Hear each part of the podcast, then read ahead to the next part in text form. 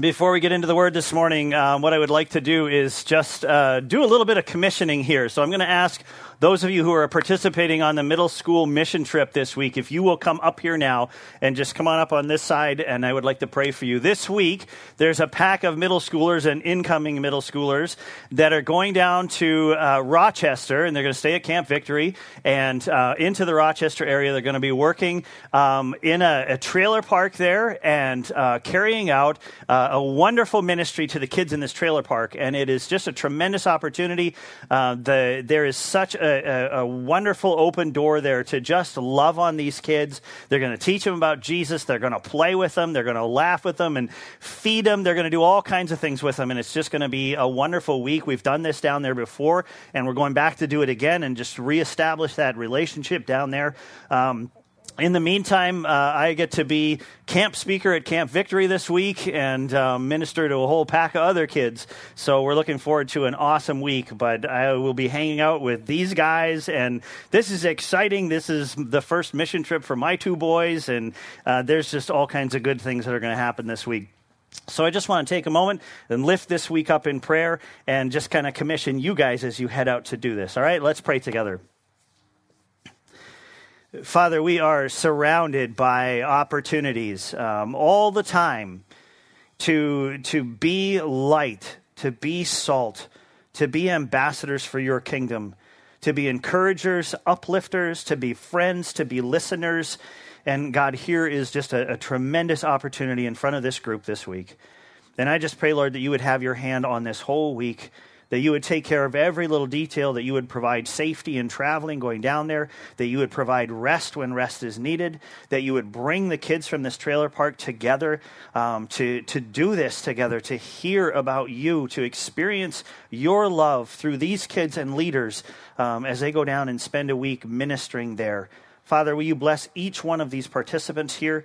Um, will you just give them just a, fill, a fullness of your spirit so that these kids will see you in them so clearly, so visibly. Bless this week for them.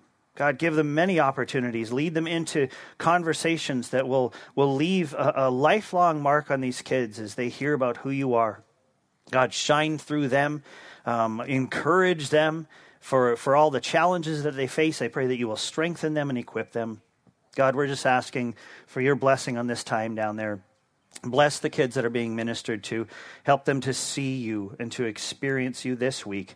We pray all of this and we commit this trip to you in Jesus' name. Amen. All right, thanks, guys. You can go be seated.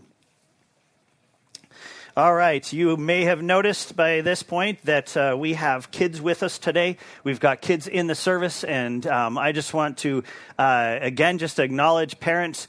This is not a time to worry about whether or not your kid is being super quiet don't worry about this at all. Um, I am thrilled that we've got this little, uh, what was it called? Pray space over here, a playground. That's what it is, a playground.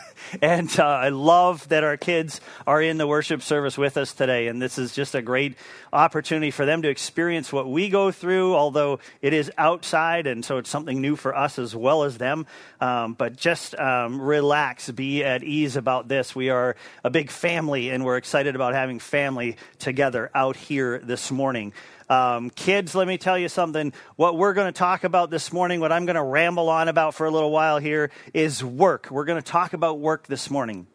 And your parents have jobs that they go to. They have work in the house that they do. You have your own work too. You have homework that you do. You have chores that you do. We're going to talk about work this morning. We're going to talk about the fact that your work, all of our work, matters to God. And we're going to talk about how that, what that looks like, how that plays out in our daily lives. And so just be aware of that's what we're talking about. For those of you who are not with us all the time, uh, let me catch you up. Our church is doing a study of the book of First Peter in the Bible right now. Um, we've been working our way through First Peter for quite some time, and we've arrived at First Peter chapter 2. In First Peter chapter 2, Peter writes this great two word statement honor everyone. And we've been talking about what it means to honor everyone. And he gives some specific instructions. And in this particular passage we've been looking at, he's talking to servants, he's talking to workers, and he gives them some specific instructions about how they can honor their bosses. And he talks about a lot of different ways that we can honor people in our lives. And so we're going to talk again this morning about where our work fits into all that. How do we honor God with our work? How do we honor those around us in our work? Why is it that work has this, such an important place, it seems, in our lives? It's not always that case with us. We may not always see that it has this tremendous significance in our lives, or we might see the wrong kind of significance. But we'll talk again this morning about where work fits into life. Last week, um, the message was called our, our, Time Clock Perspective. And we talked about that point in the day when you're starting your work and what happens at that point, what your mindset is, things to remember as you start your day. We talked about our resumes. We talked about our identity and how God has qualified us, equipped us, empowered us for our jobs, even, not just for other areas in our lives, but for our jobs as well. We talked about our job description. We went back to Micah 6 8, and we looked at what God is asking of us, even in the workplace that we display justice, that we pursue justice, that we demonstrate kindness, and that we walk humbly with God, that humility is at the core of what we do throughout the day.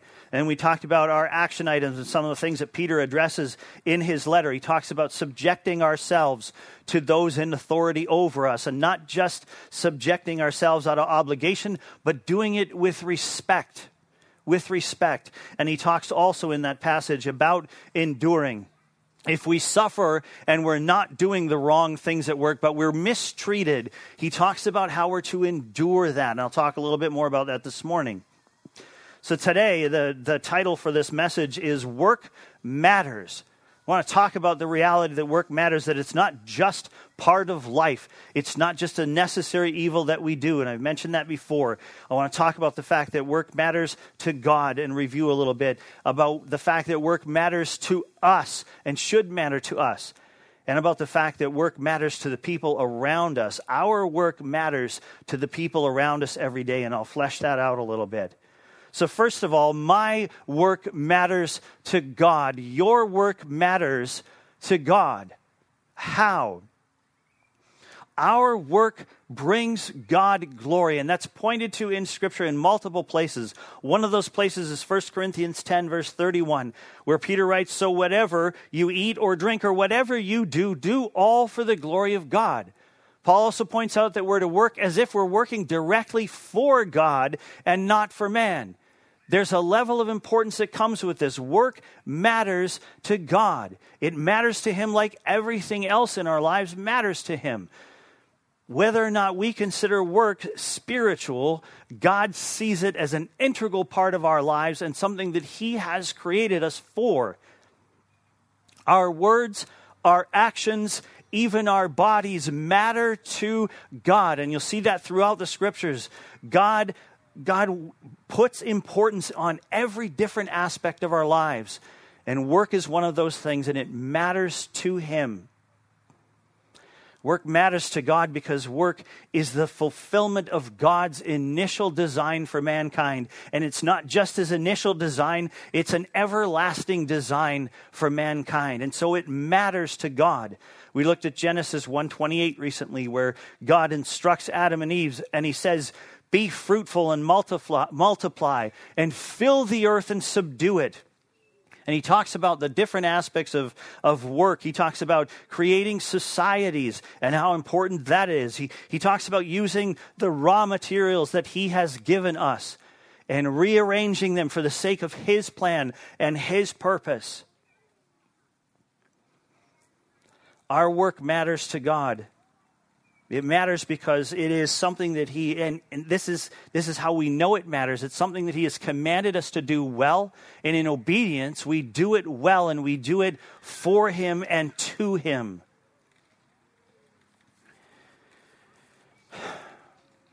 Our work is one important way that we fit into God's bigger plan, God's big design. God's big design is not just about what we do in church. It's not just about what we do at home. It's about what we do at work as well, no matter how significant we see it. Uh, do we have any Lord of the Rings fans in the room? Any Lord of the Rings? I absolutely love Lord of the Rings. My, my favorite movies, without question. Um, I thoroughly enjoyed the books. I enjoy the writings of J.R.R. Tolkien, and they just captured me as a kid. And I could not, I was so excited when the movies came out. And, and I, I love Tolkien's writings. Um, he wrote this story um, that, that, that happened during the time that he was creating the Lord of the Rings books, during the time that he was writing. So he's writing these stories, these amazing, incredible stories. And if you've read them or, or watched them, you know how intricate those stories are. So he's got all these different things happening in all these different places, different subplots going on. All these characters are involved in these amazing adventures and, and, and, and different uh, peril and all kinds of things going on. He's writing, writing, writing. And then Tolkien comes to a block. He's lost. He doesn't know where to go. He's completely stuck in all of the detail that he's put out there. And, and you know, if you've read, read his stuff, just how detailed Tolkien is just incredible creativity. He cares very much about the context of the story. He cares about the details, so much so that he's, he created languages and entire cultures in these stories.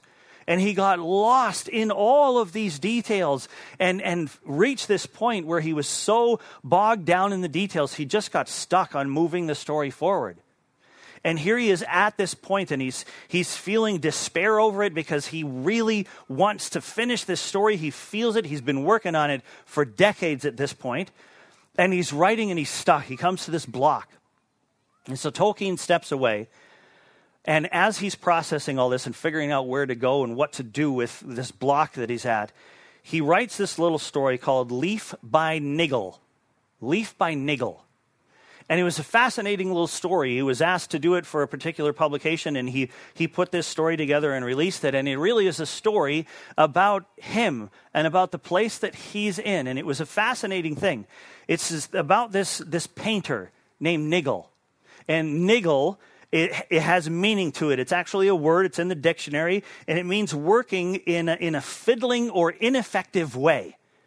And so Niggle very much represented Tolkien at this point. This is who he was. He felt ineffective in what he was doing. He got caught in the details, and so he writes this story about Niggle. And Niggle is this painter who had this massive vision for this painting that he's doing. So much so that he creates this canvas that's huge. He needed a ladder to climb up and work on the different parts of the canvas. Massive canvas.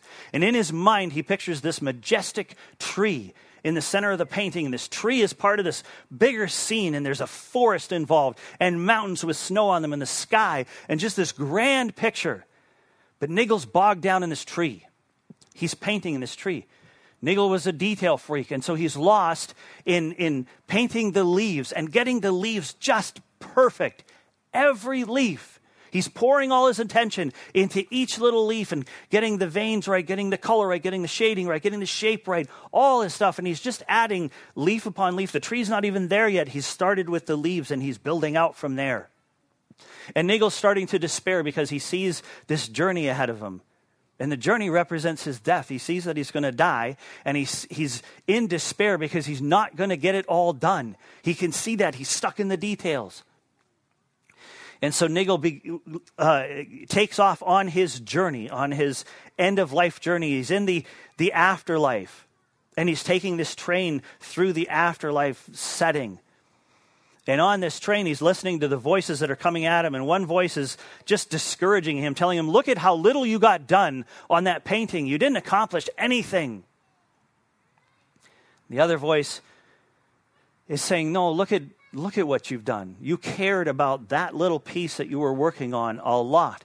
You put your heart into that. And not only that, you weren't just painting all the time. Whenever somebody in your neighborhood, in your life, in your circle came by and had a need, asked you for something, you left what you were doing and you went and took care of them.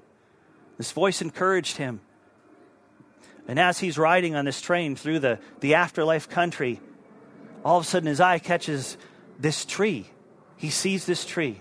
And there it is. There's the tree that Niggle was working on. He sees the whole tree and it's finished. He sees the whole setting. He sees the forest. He sees the mountains in the background with the snow on top. He sees the sky. It's all there. It's all done. And he had contributed this part to a bigger picture. So Tolkien tells this story of Nigel, the painter, and how what he's doing fits into a much, much bigger picture that one day will be completed, and it won't be just completed by us, but we get a part of it. And so Tolkien points to this idea that, that what we do, the work that we do, no matter how sometimes we just feel like we're locked into this tiny little thing that's really not going anywhere, it's part of God's bigger picture. It matters to God. My work, your work, matters to God. Secondly, my work matters to me. Your work matters to you. It should matter to us. Our work ought to be important to us for our sake. We talked recently about calling, about the idea that God has placed a calling on every single one of us. And your work is your calling. He has called you there to do that work that He's given you to do, to carry out your job and to do it well. And in that, to find a sense of purpose, a sense of meaning, a sense of calling as God directs you to do your work well. Work matters as we begin to put it into a bigger picture and integrate it with our entire lives and see where our faith affects our entire lives. It begins to matter to us then. One of the areas I think that Peter points to is uh, maybe a little bit hidden, but I, I love that it's there we need to look at our work, at our jobs, as an opportunity for personal growth. It's a measurement of our personal growth. And the way that Peter talks about this in, in this passage in, in 1 Peter chapter 2, he talks about following Christ's example in the way that we suffer for doing well. He's talking to the servants who have masters that are not great and treat them poorly, unfairly, unjustly. But he teaches them to endure under that. And in that, there's this tremendous growth that takes place. That kind of endurance is part of our development, it's part of our transformation, being shaped into the likeness of Jesus Christ. Romans chapter 5, verse 4 talks about that, how endurance produces character. It's something that happens in us. And so Peter addresses that endurance. These are opportunities that matter to us. It's a chance for us to develop personally, to develop a Christ like character. And thirdly, my work matters to others. And I want to talk about different ways, different times when our work matters to others, how it happens. I want to build this out a little bit. First of all, simply this my work matters when I acknowledge the effects of the fall, the effects of sin on my workplace. I would encourage you, if you've never done this before, to just take a pause at some point related to your work. Is there a place at work that'd be more effective at work where you can just kind of get off to the side for a little bit and observe what's going on around you? Observe your workplace and allow yourself to consider the reality that sin has taken its toll on your workplace. It's not just in a, this general vague sense that sin has affected the world, it has directly affected the place in which you work. Look at your workplace. How has it affected your workplace? What has it done to the environment there? What has it created there? Listen, our enemy wants to destroy anything that God creates in the sense of community, trust, communication, excellence, all of the things that, that God has created for us to enjoy and experience in the realm of work and fellowship and community, teamwork, unity, all those kinds of things. Our enemy wants to destroy them, and he's at work trying to break those down in your workplace, in all of our workplaces. He's doing this. He did this with Adam and Eve in the garden. You can see that in the Genesis account where Satan comes into the picture and tries to mess things up. He destroys their trust in God, he destroys their fellowship with each other. He works on the whole picture. And he's doing that right now where you are, where you work. The effects of the fall of sin were immediately evident in the garden. Now, suddenly, the, Adam had to work the ground there were things he didn't have to do before that he now had to do. Things were harder. Things took a lot more effort. There were, it applied to Eve as well. There were all these different ways in which that affected their environment, their place. We think about our places, our workplaces, where there can be selfishness and jealousy and competition and comparison between workers. People turn on each other. There's drama all the time. Sin has had its effect on our workplaces, and we've got to acknowledge that because as we acknowledge the fact that our workplace has been messed up by sin, well, suddenly it matters more to us, doesn't it? We have a purpose there. There's some urgency to what we're doing in our workplace and the opportunity that's before us. Along those lines, my work matters when I acknowledge the effects of the fall on my coworkers directly, on their personal lives Look at the lives of the people around you that you work with sometime. What are they facing? Is there fear there? Is there a sense of isolation? Is there loneliness there? What are they going through? Do they have this sense of meaninglessness that they, their lives don't matter? Look at the individual lives around you. Are they being impre- oppressed? Are they feeling inferior? Do they lack value and that's visible? Are they there just to escape from the rest of their life? What's happening with the people that you work with? What are they going through? And as we acknowledge that, as we acknowledge what's happening with our coworkers, our work matters more. It has more importance. So my work matters when my focus is turned outward, away from just my own advancement, my own success, my own power, my own status my own benefit. When we get that attention off ourselves and we turn it to others, and we want their success. We want their benefit when we're working for the benefit of somebody else other than ourselves. Our work matters more. My work matters when I respond to the effects of the fall on my coworkers, not just when I'm aware of it, but when I respond to it. All around us, we have opportunities to, to see when people are feeling worthless and to be the one who affirms their value. All around us, we have, we have people who, are, who, who feel invisible and insignificant who believe that what they do doesn't matter, and we have opportunity to applaud their efforts, to be the one who recognizes what they do. No matter whether or not anyone else does, we can be the ones to acknowledge that and recognize it. We have opportunity to encourage the discouraged. We have opportunity to minister to the weak by calling out their strengths when they feel that they don't have any. We have opportunity for those who are feeling like they're it's them against the world, like they're doing this alone, to come alongside and help, to be that for them. We have opportunity all around us to listen, to listen to our coworkers. And folks, your work matters when you are praying for your coworkers on a regular basis. Makes a world of difference to how much your work is, how much value your work has to you. So then, my work matters when I respond to the effects of the fall on my workplace, on the environment in which I work. We have opportunity to intentionally bring hope, to intentionally bring reconciliation, to bring peace, to bring light, to bring joy, to bring faith into the picture. Remember that we are qualified to do these things. God has equipped us for this. He has given us all that we need to do to do this good work in our workplaces. Next, my work matters when I recognize the platform that God has given me.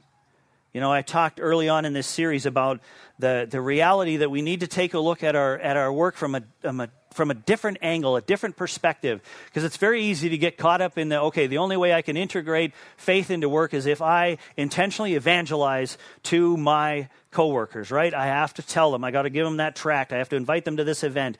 And I said, there's more, there's more to it than this. But let's come back to that.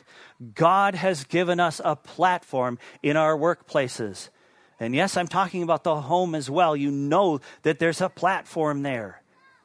In whatever work we do, God has given us a platform because God has provided us with influence over the people that are around us. We have that opportunity. There is darkness to shine His light into all around us. My work matters when I embrace the reality that I represent Christ and His kingdom here on earth. That that is who I am, that that is my role. And Peter gave us a great example in 1 Peter chapter 2 of suffering and enduring like Jesus, following his example. And that's just one example. Jesus gave us all kinds of things as he taught. He talked about taking the lowest place. He talked about leading by serving. He talked about humbling ourselves, about having compassion. He gave us all these different ways in which we can represent him in our workplaces. Bible also talks about creativity, about excellence. These are things that matter in our work. In 2 Corinthians 2, verse 14, it says this Paul writes this, But thanks be to God who in Christ always, even in our workplaces, always leads us in triumphal procession and through us spreads the fragrance of the knowledge of Him everywhere. Folks, you are, I am, a part of the redemptive work that Jesus Christ is doing. And we bear his fragrance wherever we go. And this includes our housework, my yard work, making lunches for my kids, helping my kids with their homework, taking care of our car in all these ways. I represent Christ here. And they're all opportunities. And finally, my work matters when I see how much my work contributes to the lives of others and to society as a whole. We've got to get this bigger vision for who we are. Um, recently in our lives, we, uh, we switched mechanics. Always an adventure when you're struggling with a mechanic that you thought you could trust and you figured this was a really good situation, have built a reputation of a relationship with this guy. Everything's going to just carry on. It's going to be great. He's always going to be honest with me. This is going to go well um, until he tells you that there's something wrong with your car and it's going to cost $4,000 to fix it. And of course, I go and get a second opinion. Um, and it turned out to be a $400 repair, not a $4,000 repair. But he was going to go ahead and do the $4,000 repair. And we were struggling. There were a couple other red flags that had gone up. And so um, we switched mechanics recently and are now with one that we find to be completely honest with us and, and a delight to work with.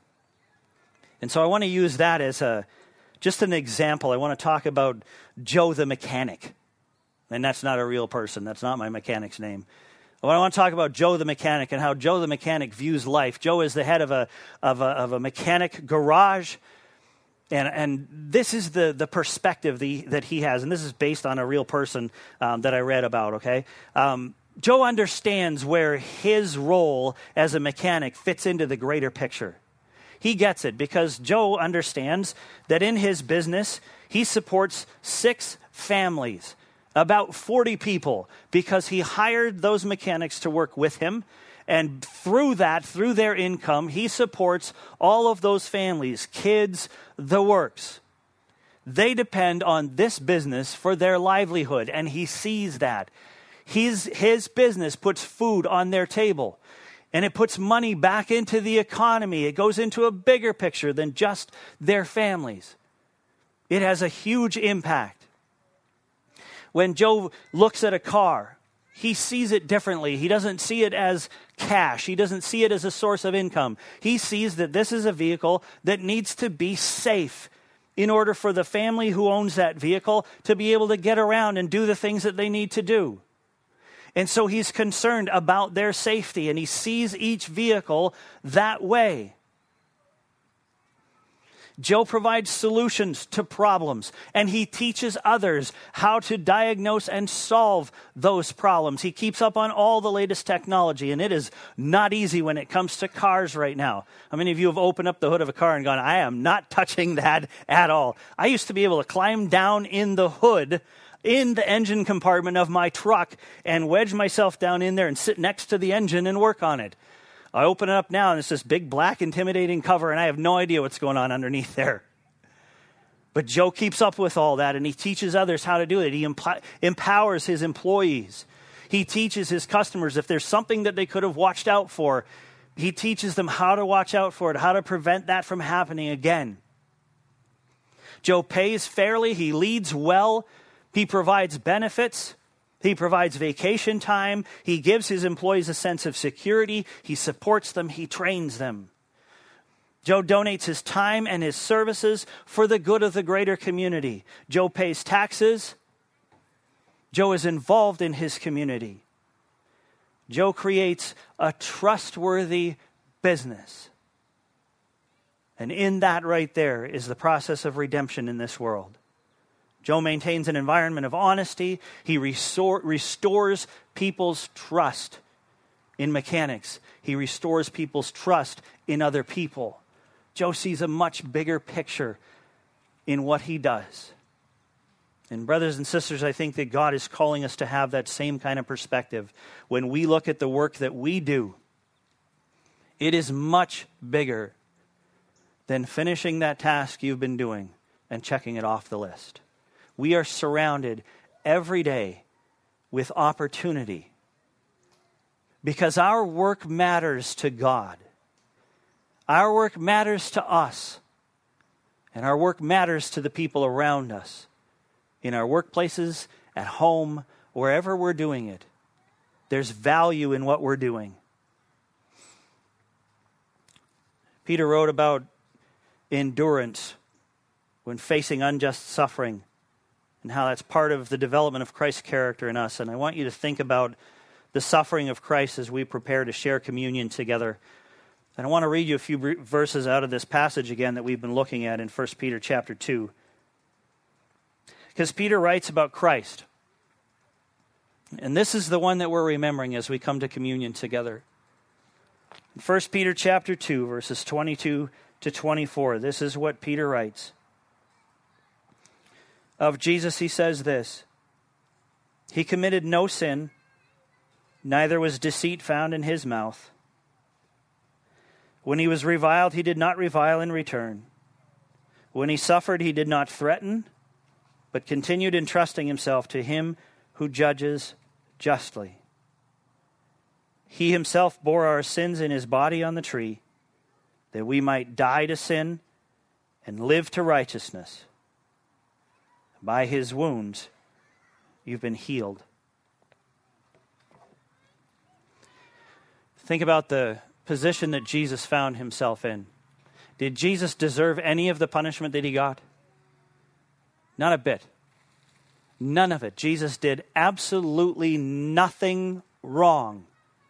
He was spotless, he was sinless. But at the hands of unjust men, he fulfilled his calling. He fulfilled God's plan, and he endured so that we wouldn't have to. And as we come to communion this morning, this is what we remember.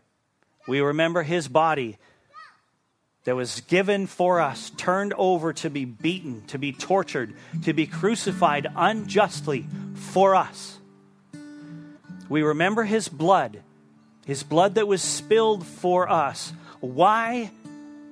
So that we could be forgiven. So that all of the things that we have done wrong could be taken and wiped clean, and we could stand before God holy, forgiven, cleansed Jesus' redemptive work on the cross was something that he did once, but is carrying on day upon day upon day upon day. All the time, he is working. And, brothers and sisters, he is working through you and me to carry out that redemptive process here on earth. He wants to use us to fight back against the effects of the fall, the curse on mankind. He wants to use us to bring light and life and hope and joy and peace into this world. And He wants to use our work to do that. Does your work matter to you? It matters to God. It does matter to you. And it matters to all the people around you that you work with every day. God wants to carry out his redemptive work that was, that was accomplished once and is carrying on by Jesus Christ on the cross. He wants to use us in that every single day. As you come to share communion today, remember that. Remember the redemptive work of Christ. Remember the endurance that he went through, the suffering that he endured for our sake. And follow in his example. Be a part of his redemptive plan by seeing your work as something that matters. Come this morning with an attitude again of thanksgiving for the body and blood of Jesus Christ. This was done for us, and there's much to be grateful for. I'm going to ask the elders to come now and prepare to serve. As Scott said, feel free to come when you're ready as we do the next uh, few songs together here. Just come, just come and get the elements. Go back to where you are. Go off to the side with your family or whatever. Just do it the way you want to do it. Take time to just be alone with God, however you see fit. But come, come and remember the body and blood of Jesus Christ. Let's pray together.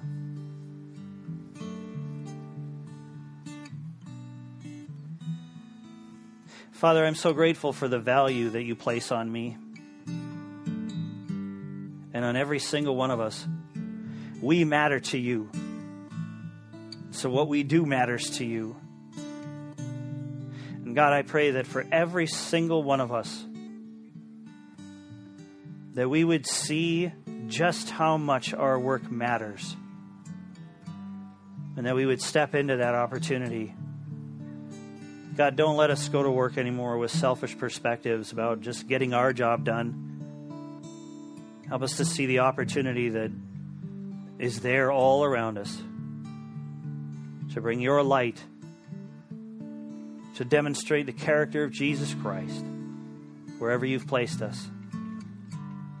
Thank you for caring so much about the work that we do. Thank you for giving it value to us and for using us in this way to be light and salt, ambassadors in the world that you've placed us in.